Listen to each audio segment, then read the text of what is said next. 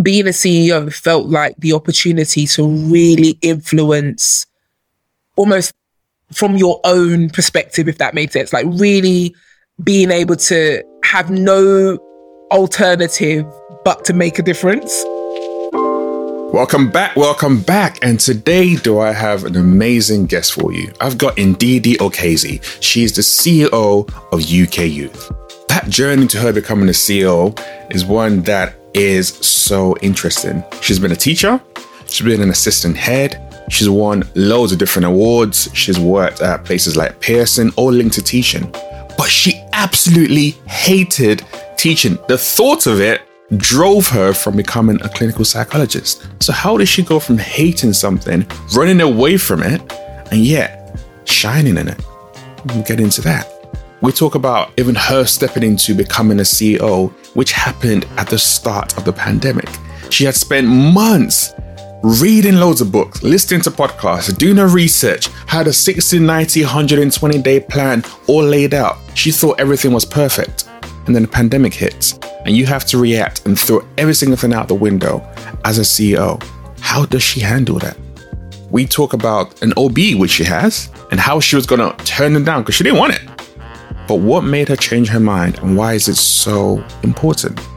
We talk about imposter syndrome, going for roles she didn't think she was going to have, the importance of purpose, of faith, being emotionally drained at the lowest of her low and how some words from her coach made an absolute difference to her. It's an episode you do not want to miss. So I'm going to stop talking so we can get into it and learn more about Ndidi Okezie. Welcome to Everyday Leadership.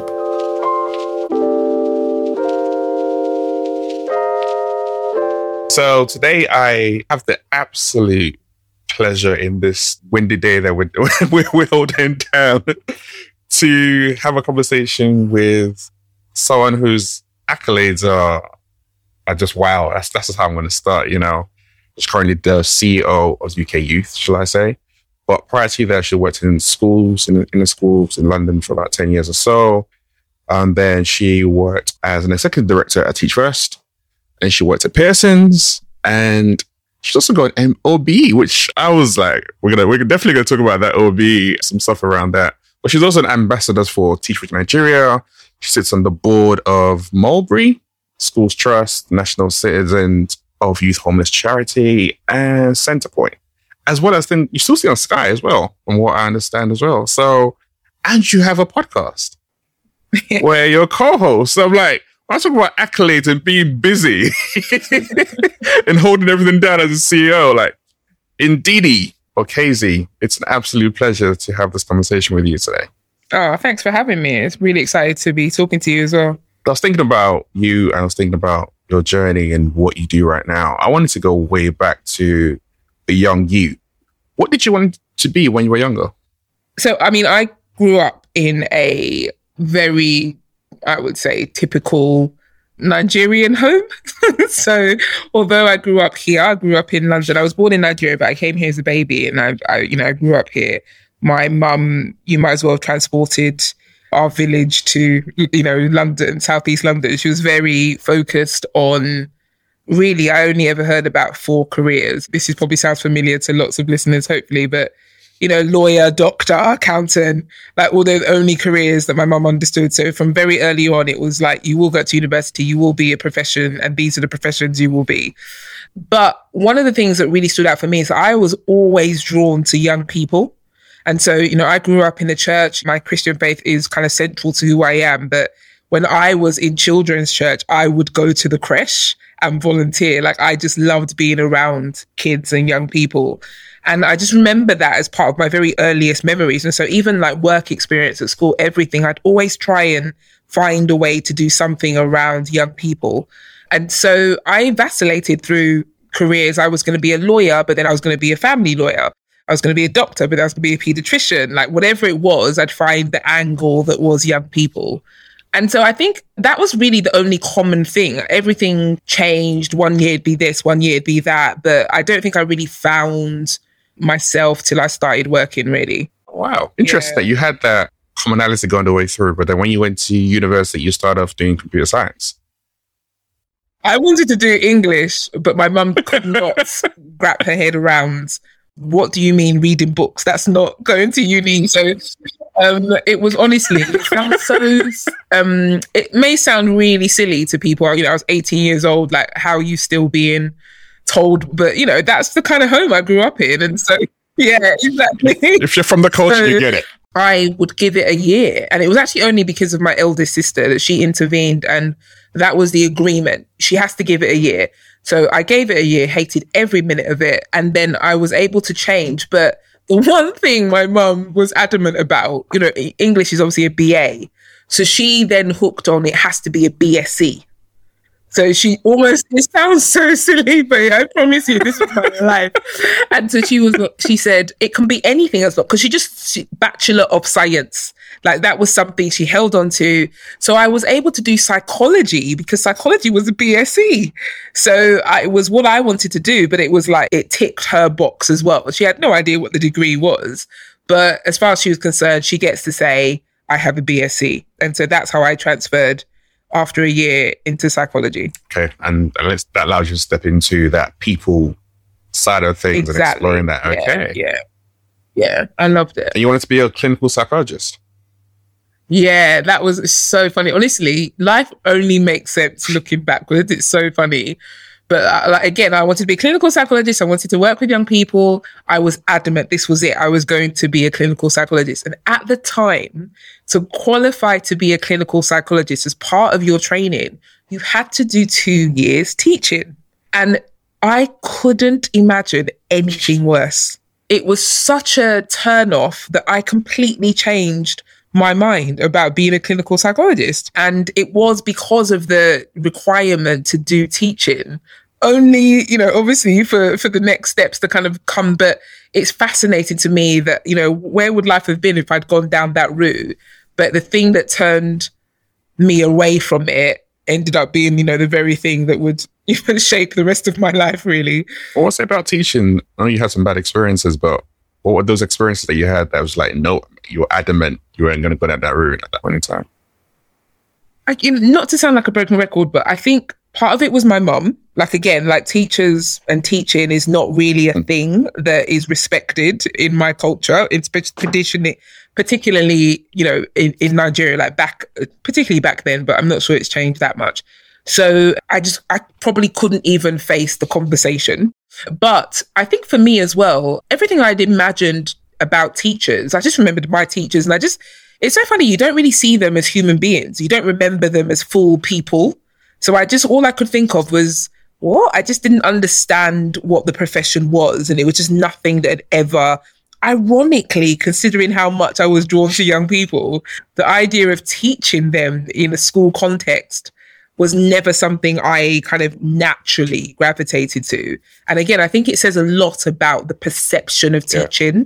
particularly back then. But yeah, I just, I can't even quite pinpoint exactly what it was, but you've got to know I wanted to be a clinical psychologist. So for me to change my mind because of that, it just, you know, whatever that block was, it was significant.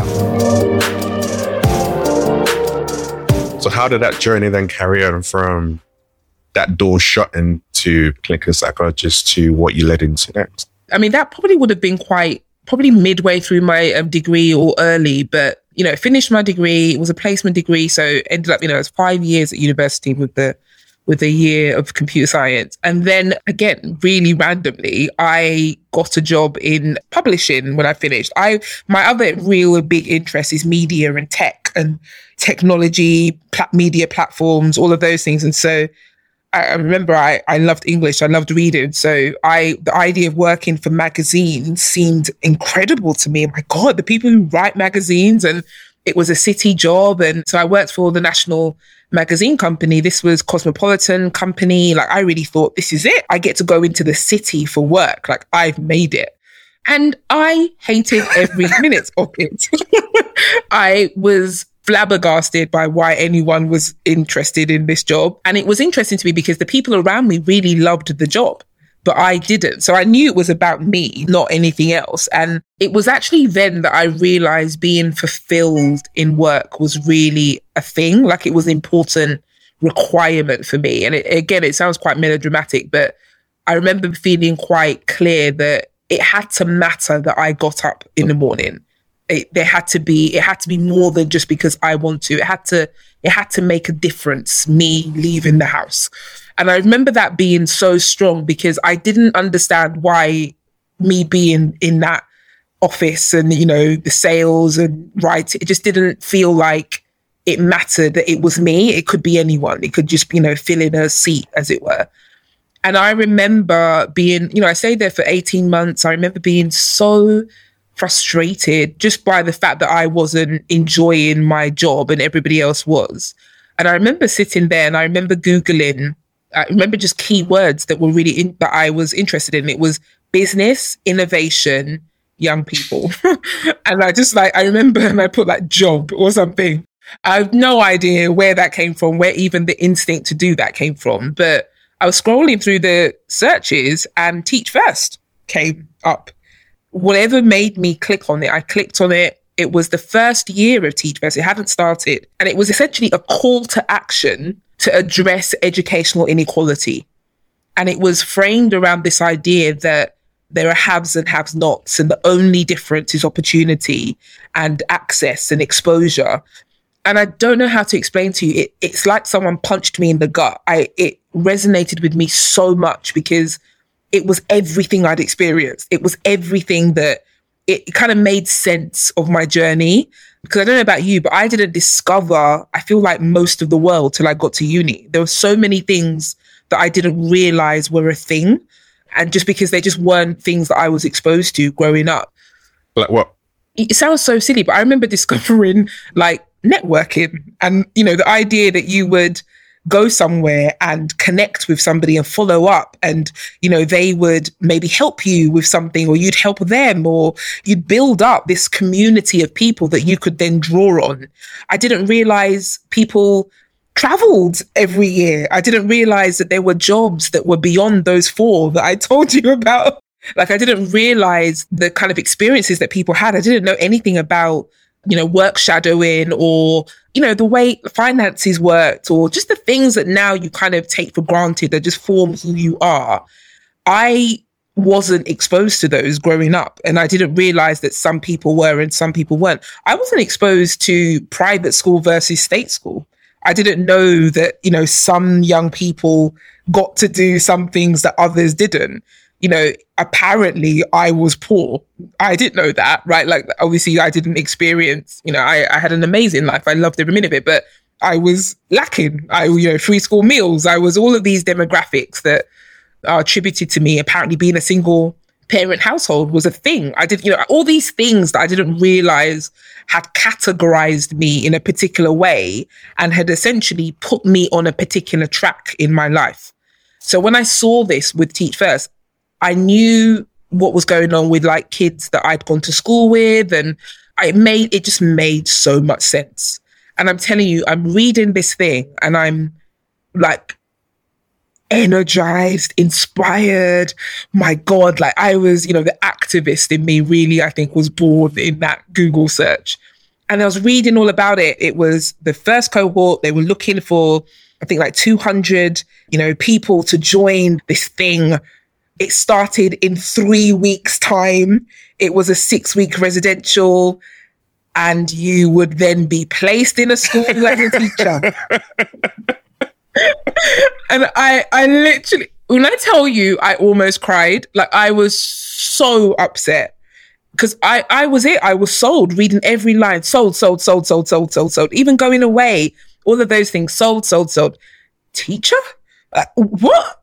I just no, I don't know. I don't want to. I don't want to. I don't want to. But I just couldn't ignore what had been ignited in just reading the the call to action. And I promise you, this is the thinking I said. I want to be part of this vision so much that I will put up with being a teacher for two years. I will do it for two years and I'm out. But if it means that I can play my role in changing the environment of, for young people around opportunities, access, oh my God, yes, I will sacrifice for that. And I, right then and there, I applied. And three weeks later, I was in Canterbury. Wow.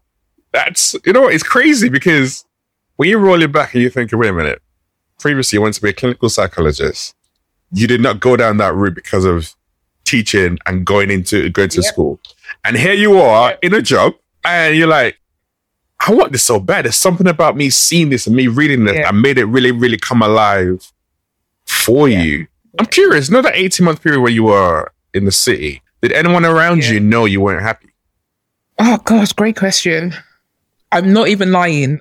I don't even remember. Like I just it feels apart from maybe it's just old age at this point, but like it feels like a blur. I don't remember I don't remember anyone I worked with. I don't remember anything about like who I worked for.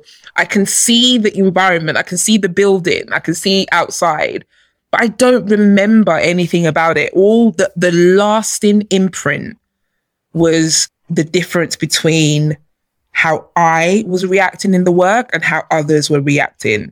And the fact that I took away are something's missing for me. Nothing's wrong with this job, nothing's wrong with these people. This is not the right fit for me. And that's really the main thing I remember. When you finally started rolling, you started your, your two year stint, what was going through your mind first day of school?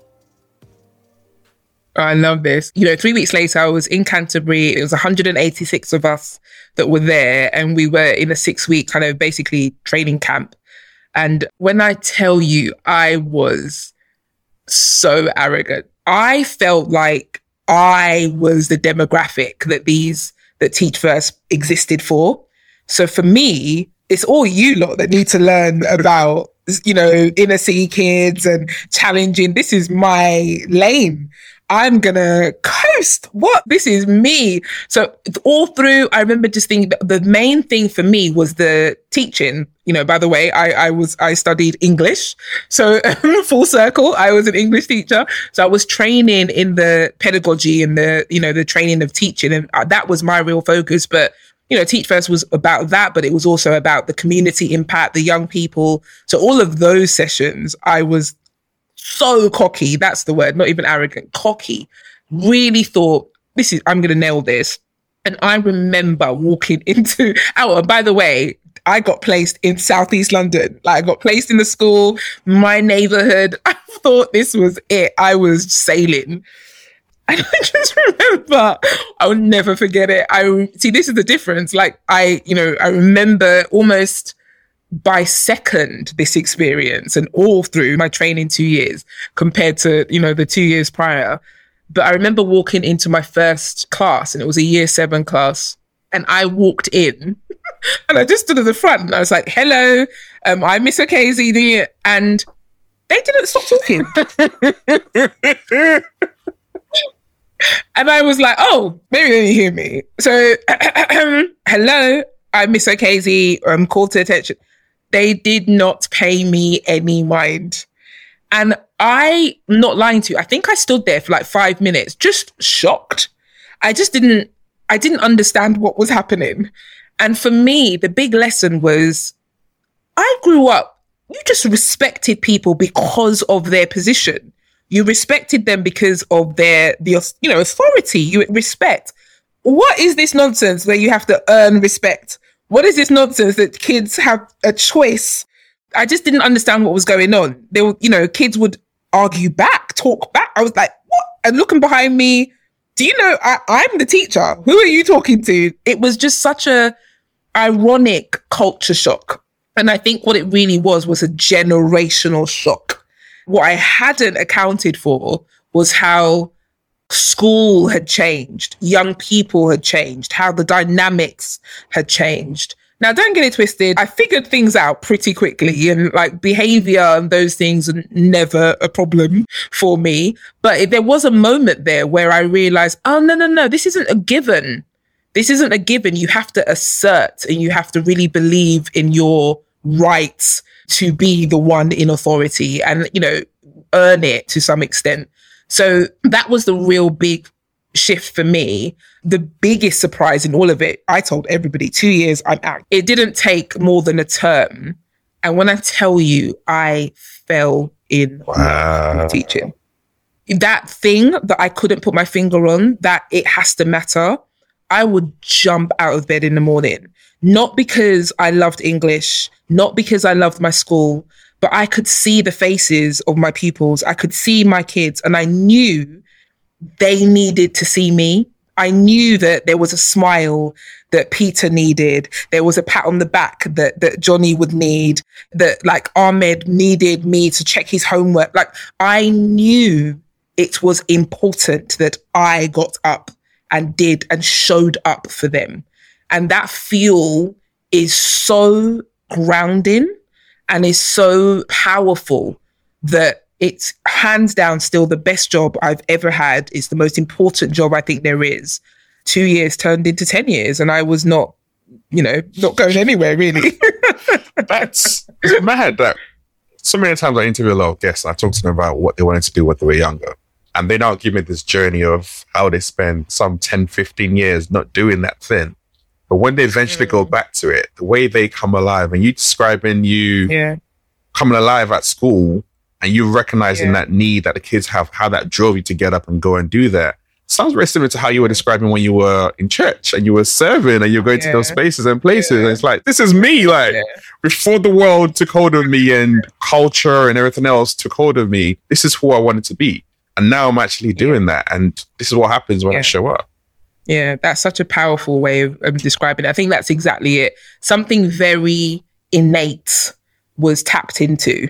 And that has been my experience of this work more broadly. Like, you know, I used to have all these debates with colleagues about people who loved their subject and like subject matter experts, people who are field. And I think that they're needed and they're important, but I didn't care. Like it wasn't, it was the vehicle for me. It was the kids. So, I mean, throughout my career, I've taught English, I've taught psychology, I've taught media studies, I've taught I had one term where I taught geography, no idea where that came from, but it was the kids. It was just about imparting knowledge and supporting young people at this pivotal junction in their life. That was the thing that really held true to me. How important was this? Like year nine is so important. Year 10 is so important. Year 11, like these are transition points for young people that are so pivotal.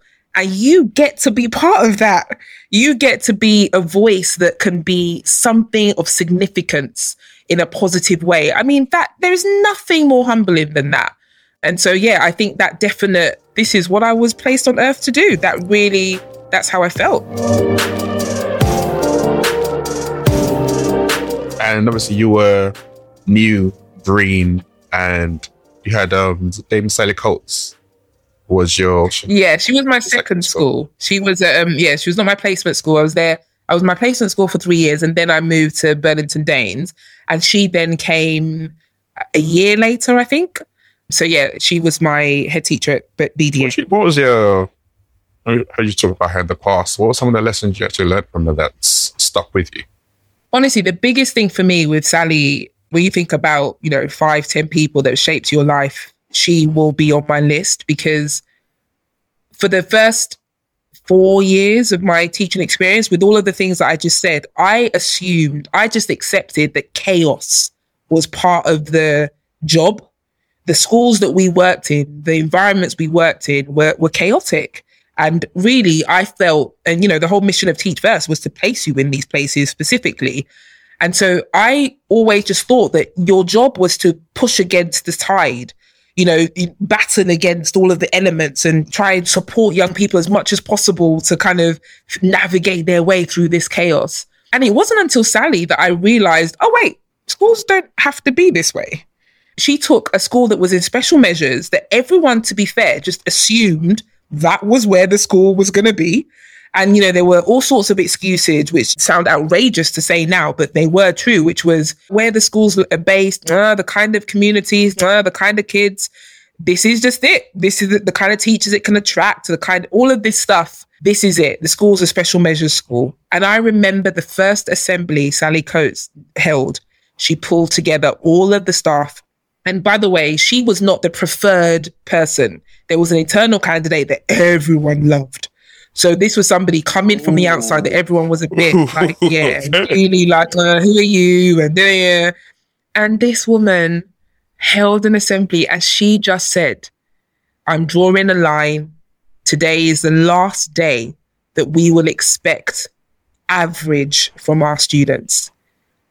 Turn your expectation dial up a hundred. This is going to be an outstanding school. These are outstanding young people. They deserve nothing less. We're not going to change the demographic of the young people, but we will change their outcomes. If you are not in this for this journey, thank you for your service. I'll see you later.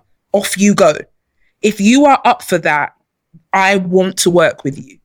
And I just had never heard a leader talk like that, first of all, like really kind of saying, you're here for this or off you go. But also, she painted a vision. She painted this idea of what we could be. And I was all in. And, you know, I had the absolute honor of kind of working with her. And that school went from special measures to outstanding. The prime minister cited that school as an outstanding school that he would you know, select over private schools, whatever. You know, we were where BDA is, we're surrounded by private schools. And BDA was ranking on par, if not better than them in so many ways through the transformation that she led. And really, again, that was the next building block or, or the next, you know, what piece of my journey, because I then realized it's possible. And actually, with this toolkit, you can support more schools to do this and you could support more young people to have the opportunity to go to good schools. And that was my next draw. But I wouldn't have known that without her. And that was what she really modeled for me. I absolutely loved BDA. you know, I was adamant. I was so many years, I was like, I've got to go, I've got to go. And every year, Sally would give me like a year 10 class because she always I would never leave my class halfway through their GCSE. she would always be like, oh, well, here you go, another two years. So funny. But there was one point, you know, she was making a transition. She was going to be an executive head and take on more schools. And so she really said, you know, are you in this or not? Because I need to know if I've got you on my senior team or not. And it was just an opportunity for me to finally just be like, oh, come on, you want to see how far you can take this, really. And so I went to work for Teach First because again, the whole purpose of Teach First was to help schools turn things around and become, you know, outstanding schools. And so the opportunity to go and work with Teach First at a regional level was, yeah, definitely something that I was drawn to. And that's how I moved on to Teach First. Did you make the impact you wanted to make with Teach First? Oh my God, what a great question. Woo! Oh no, I'm never gonna. Oh, it's such a good question. I've never been asked that before. Now, one thing you have to know about me is that like my expectations for myself are beyond what I could articulate for it to make sense. Only again because it's a whole probably in a whole nother podcast.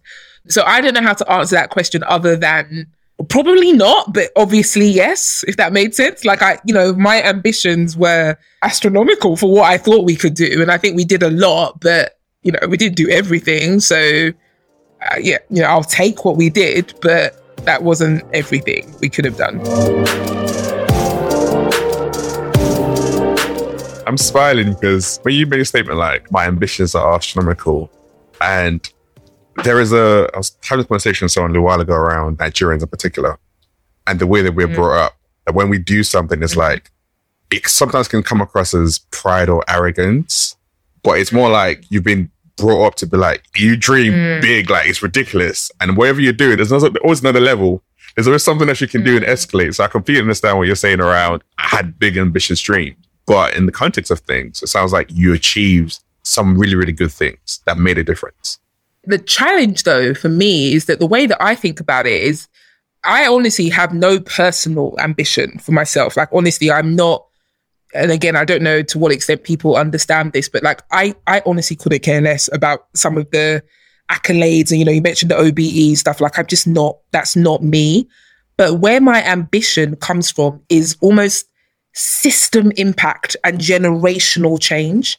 And for me, the weight of that comes from recognizing what has come before me. So I feel that the reality that I only get to exist because of what those before me have sacrificed and what they enable to happen.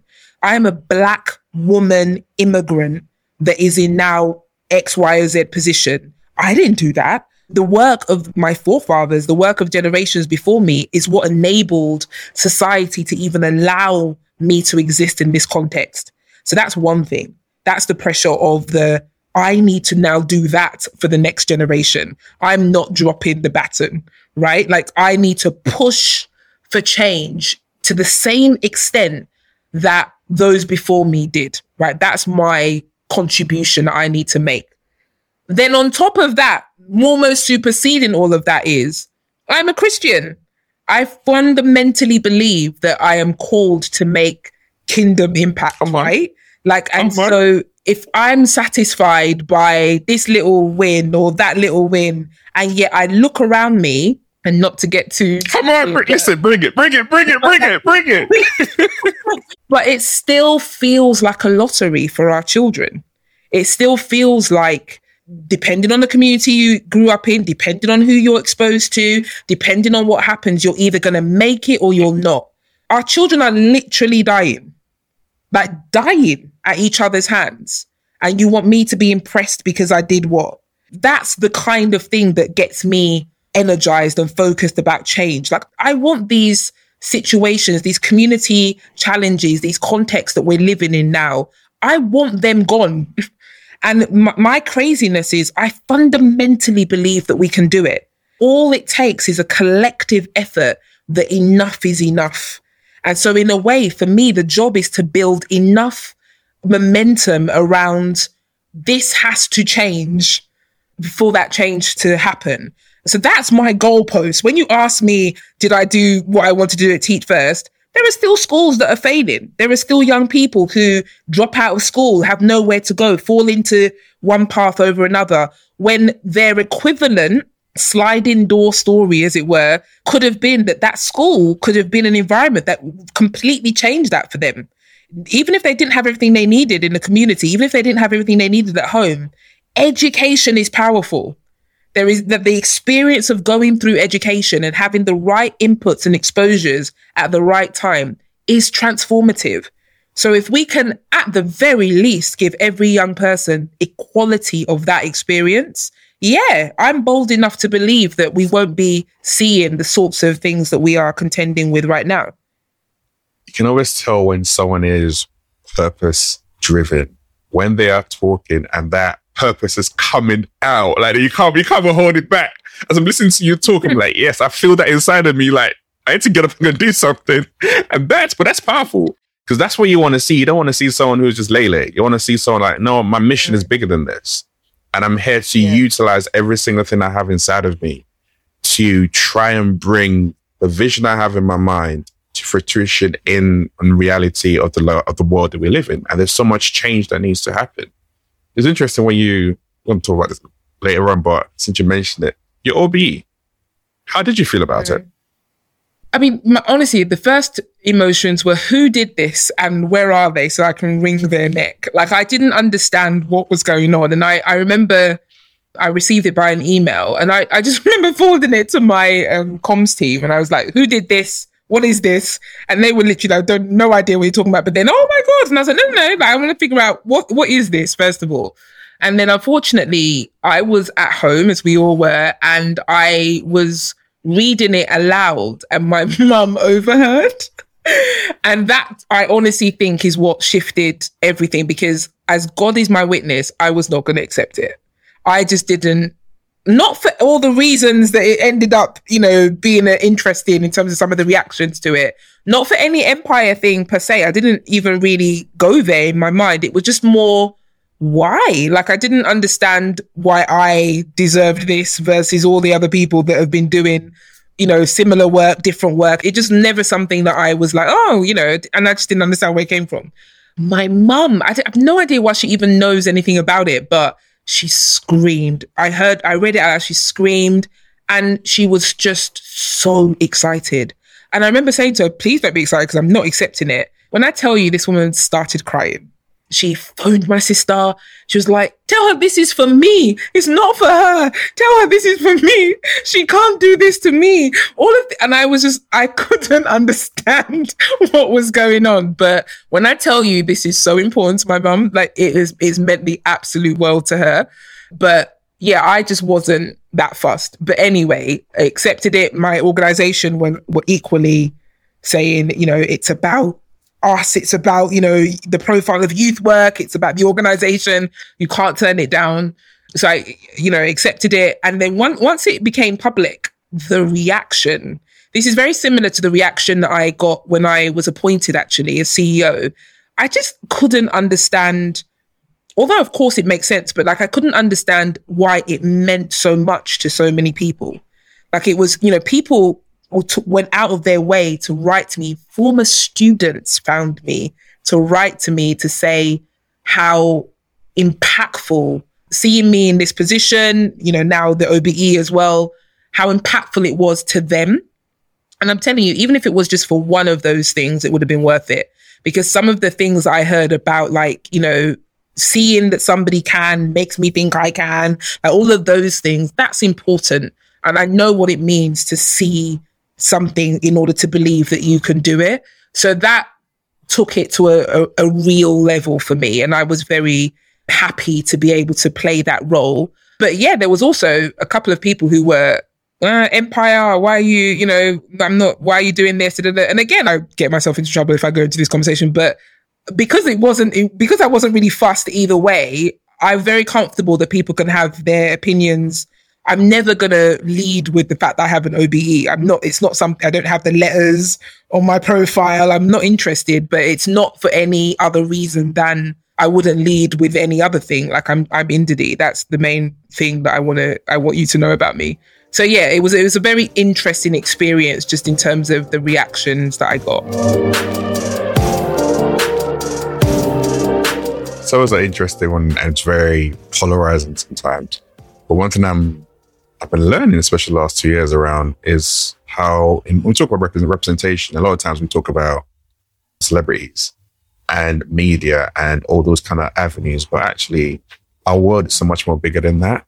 And actually, majority of the the public do not work in those spaces and places. They go to normal day to day jobs. So it's very, very important then for them to see people aspiring and achieving those kind of accolades and get into those kind of positions because that's what inspires them. That's what meets them where they're at, as opposed to this ridiculous celebrity thing, which is way, way, way out there of the 0.001, as opposed to the population. I can see that. And in your role, when you became CEO, did you always want to become a CEO? No, but I knew that I always wanted to work at a system level. So for me, being a CEO felt like the opportunity to really influence almost from your own perspective, if that made sense, like really being able to have no alternative but to make a difference. Like it was literally in your job description to be something that makes a difference. I loved what I thought the role represented. And UK youth, like I had, again, I'd quite recently just moved to Pearson. I, the move to Pearson was very intentional. I wanted corporate business experience. I wanted global experience. I loved the opportunity to work on digital. You know, this was something I, I wasn't going to be there forever. I knew that it was not something that I would see myself doing long term, but uh, you know, a good few years. And it was, you know, a year and a bit into that that I literally stumbled across the UK youth advert on Twitter I'd never heard of UK Youth before, but I read the recruitment pack and I just loved the fact that it was, you know, it wasn't one slice of young people. It felt like it was meeting young people on their terms and being able to do work that could be bespoke to that young person's need or that community's need. And just the opportunity to work in that space just felt so compelling. I was not expecting to get it. Like I just, I really felt like it was the experience of applying. It definitely was my dream job. So I felt like, you know, the, I have to go for it, but I wasn't, I don't think I really thought I would get it. And so getting it and then everything that kind of happened, I think was, is all felt. This is year three, and it still feels like a complete world. Before we even delve into that, I think you just made a really, really good point that you just skipped over. That you still went for it, even though you didn't think you were going to get it. And I think a lot of times people see roles and they're like, I don't have that, I don't have that, I don't have that. And they stop themselves and they have this whole conversation in their head as opposed to like, you have nothing to lose by going for it then. Like, just go for the process. And like you said, either you gain the experience of actually going through a process like that, which you have never done before, or you ultimately get it. Like, how did you feel when you got it? I think you have to really know me to like understand this, but there's probably been no progression role that I've got that I haven't been immediately filled with absolute what the hell am I feeling? like just an absolute no, that's a surprise, you know. Like oh, 100%. And my best friend is the one that gets it all. Immediate phone call, quite emotional, and then very much like, you know, imposter syndrome, so severe from becoming an assistant head teacher all the way through every leadership role has been a oh my god me? How oh my god i'm to fail. And and i think it's because the weight of responsibility i can't express to you how much it means to me that you've been given an opportunity. There are people depending on you. And now we're talking about a whole organization depending on you? What? I just lost it. So it's my my best friend that always has to first of all start with love, didn't you apply for this job? Like, what, what are you doing? Like, why are you acting like it's a surprise that this happened? But then all of the excuse you, like, do you know who you are? And all the things that you've done and always land with, you know, if God brought you here, he's going to see you mm. through. You don't have to have all the answers. Trust. Like, it's a cycle we go through. So there was definitely that as well. But I was super excited. I mean, it was an absolute dream, but I was immediately flooded with, do not mess this up type thing. So that was where that started. And following through that, then you start six week pandemic hits. The one of the biggest spaces that you all have, you have to close that. So that loses you what about two million in funding. You have to furlough mm-hmm. 65% of your staff, make 25% of them redundant. It's like you're only six weeks in telling you. What were like, obviously, you already had those thoughts six weeks ago. Now you're in here and this is currently happening. How did you pull yourself out of that? It's so much worse than that because this was also the first role that I had actually set up in the way that I'd always dreamed. Every other role, I wanted to take time between the last role, do like reading prep, get ready, write a plan, you know, the classic 100 day plan. I did that for this role. Like I was ready. So when I tell you I was prepared to suddenly have that rug pulled from underneath you was really, really difficult for me. And I didn't have time to really process that because, as you say, you're just dealing with very real, immediate issues. And so I think it was good in the sense that I think we just went into firefighting mode. Like it was really flight or, you know, fight or flight, as it were. And sink or swim, all of all of that those analogies. But it, you know, I'm not give me a good fight any day. Like I'm, you know, that that I think was great. I rolled my sleeves up. I, I know how to go to battle. And so I think that being able to focus on that was really good.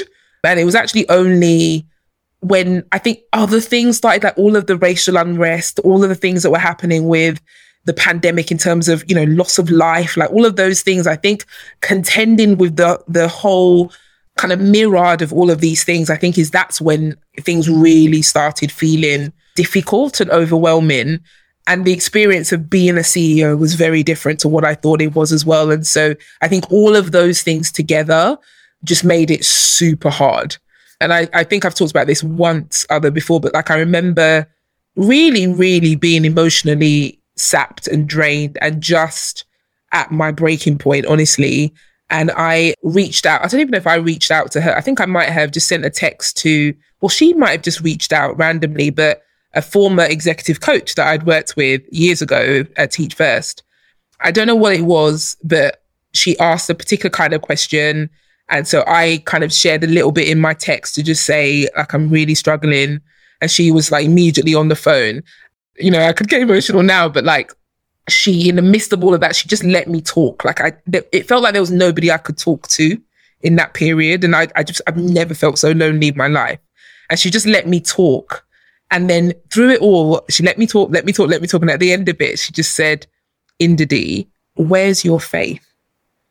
And when I tell you, it's like she, it's like someone punched me in the gut because I dropped it somewhere.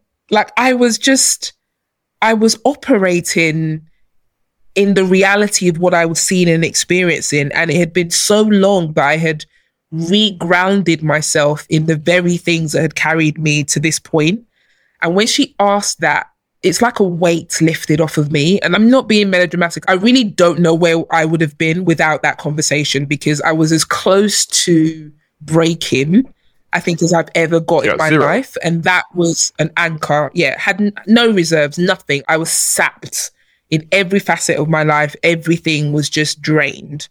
And she, it's like she literally pulled me out of what felt like a really dark pit. And I was able to kind of, you know, claw my way back. But it's two years or whatever that I probably haven't fully processed yet. You're going to take some time to do that? No, there's no way I will do that in this time frame.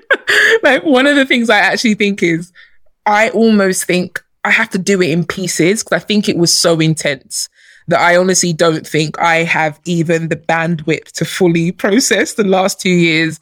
Sadly, it might be, you know, maybe years down the line when I get the opportunity to just feel like you've got the space to just like whatever comes, comes. Let me just reflect. Because right now, I think it probably still feels a little too raw in some areas for me to kind of go there. But the big takeaway that I definitely have processed is, oh, this experience has changed you. Like this is really imprinted in who you are. And I don't mean in the, I mean in a positive in the sense that, oh, I get what leadership is on another level. Like whatever my experiences were before, this broke open another part of me. And at some point, ultimately, that's a good thing. But it's just in the experience, it's obviously not a fun time. You said earlier on what you thought being a CEO was and what reality was. What was that difference? Mm. You know, I'm sure everyone's read it, but you know this thing about, oh, being a CEO is lonely? Oh, my dear. There's, I knew it. Remember, I'd read books and I understood all of this. I had my plan. But when those words are light, but yet they're so heavy, because the reality of what those words mean is something else entirely. So I have never experienced being in a role where there is no peer, right? Like there is nobody in your immediate sphere of influence that is like you. Your staff mm-hmm. look to you. Your senior team look to you, but are also distinct from you. Your board hold you to account, but look to you as well. There is nobody that you can be 100% yourself with, 100% honest and vulnerable to, because everybody engages with you from a particular lens. And that's right. And that's how it should be. But that's a very, very particular road to walk. It's something that I honestly don't think I had, I don't know why, because again, there's nothing there that I haven't read. But I think it's a difference between, I always say this, this is one thing again I process. I think it's a difference between training for a marathon and running a marathon. Like it doesn't matter what you train, running a marathon, there's no training that will make the running not any less difficult. That's and and your body knows the difference between a training and an actual we're done. 26 miles, we're finished. There's only so much you can prepare for it. It is just what it is, and you won't fully know it until you're in it. Yeah, the practical and the theory are two different things. Yes. And yes, hundred Like I said, there, there's certain things that you you have to go through because even if you read it, you you hear about it, the mental and emotional energy you can't yeah. simulate that. you need to actually physically yeah. go through, and and, and yeah. like I said, that's why it can be very draining. And even that statement around it's lonely at the top everything that you said around that is true, but I also find it interesting, which is also what I do, what I do now. But it was your coach that created that space for you just to be able to let it all out. Mm-hmm. Because then you had there was that was someone that didn't want anything from you. That was your time mm-hmm. where you can just be open, mm-hmm. you can be real, you can be honest with them. And mm-hmm. since that experience, have you created, I want to say, things around you to make it less long lived up? Yeah, I, I have. And actually, because of the way that my brain works, the reason I was able to do that was because I wanted to support or somehow mitigate against others feeling that way. So that my I have a whole new burden now for first time CEOs and like on CEOs more broadly, but first time especially because again I I feel like my God, if I had that circle in place, if I had the someone, you know, you could just send a WhatsApp group to whatever, that sort of thing. And so I've used action learning sets in the past. And so one of the things I was able to do post that coach conversation actually was set up an action learning set for with first time CEOs, which has just proved to be an absolute land, you know, gold, you know, saving grace for me, as it were. And, you know, I've done that and I've been again, been able to revisit some of the plan where it was like, who are your mentors? Get your circle, your brain trust, like all of this in place, please. I had no bandwidth to do any of that initially, but I've been very mindful about trying to put those things in place since. And I definitely think that's, you know, obviously that's helped in a lot of ways. So like that. Would you say that some of the, even though it's completely unprocessed, but some of the pain and, and the struggles that you went through during that period has helped you in your work when you're thinking about the youth and the struggles and they've gone through and how that's also affected their mental health and everything else as well?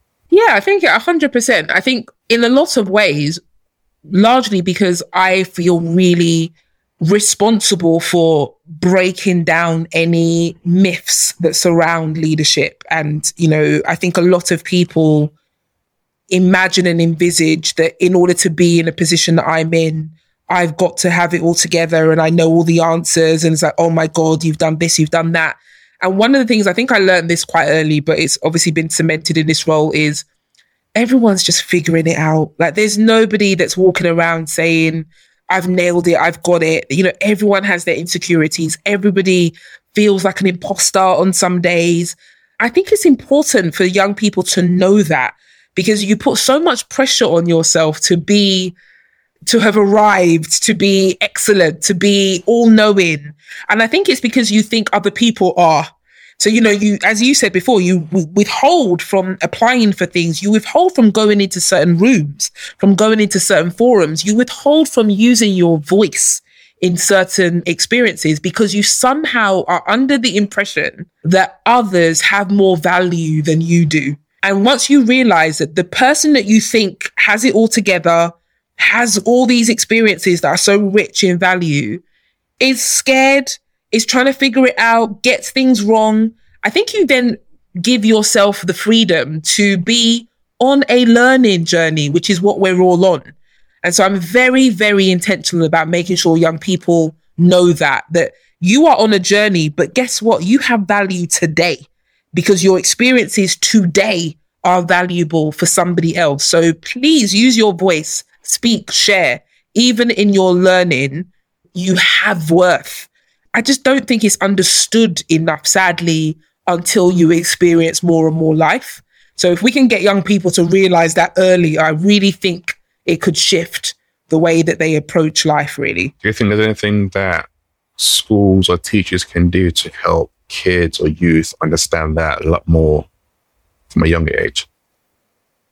Yeah, I think we can talk about it. I think that's like the number one thing we can do is we can talk about it. I'm such a believer in creating spaces for conversation with no other agenda other than a space to talk. Like, let's talk and addressing things and not assuming that everyone knows that you've got questions and that you're not sure. Like saying it, making it clear that, you know, I'm, I'm very open on social media, very open in any interviews that I do I don't have things figured out. I don't want you to look up to me and think that I'm, you know, whatever. I make mistakes. I've had so many crash and burn moments in this particular role, but all through my life. There's a liberty that comes through that. And I think that the best we can do is have those conversations with young people so that they know that that's okay.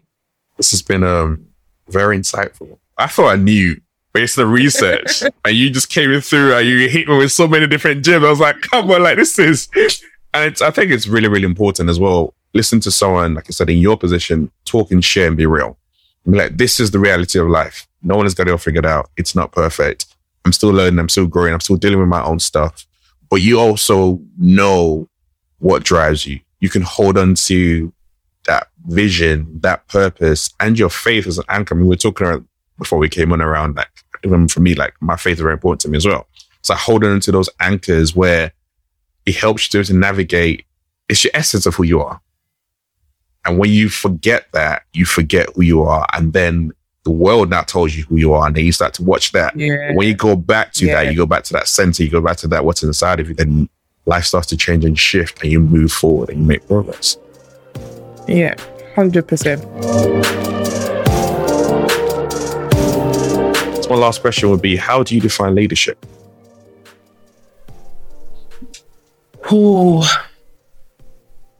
you know, honestly, I think this answer will probably change tomorrow or next week. Or but like right now, the way that immediate thing that comes to mind for me is painting a picture of a destination that is so compelling that people want to work to get there. That for me is the first tenet of leadership. And then creating an environment that enables people to get there. But I think without without that north star, without that sense of where we're going that is so different to where we are now, then you know I'm not sure what you're leading. But you can't just be a visionary you have to create the environment. You have to take away the barriers. You have to hold standards that enable people to follow that journey and ultimately get to that destination. I can't think about perfect ways to end this. Like, you know, that was, yes. And I'll be actually curious to see what changes to tomorrow. But that's already a powerful, powerful breakdown of what leadership truly is. And I want to say thank you. Thank you for just you being you and you showing up and being that beacon of of light and representing to so many different youth. And the work you do is absolutely amazing. I mean, you guys are making a massive, massive difference, which is where the recognition came from. But really, really appreciate the work. And that's why I wanted to highlight the great things and highlight people like yourself as well, because it's important that people know. Oh, such a pleasure. Thank you so much for having me. It's been really it's been fun having this conversation, but also I think I've, you know, been inspired by you and your journey and like being able to be bold enough to make life choices to kind of create the life that really fuels you. And I think you're such a great example of that as well. So thank you for having me. This has been fun. It's been an absolute pleasure. This is a real leadership and speak to you next week.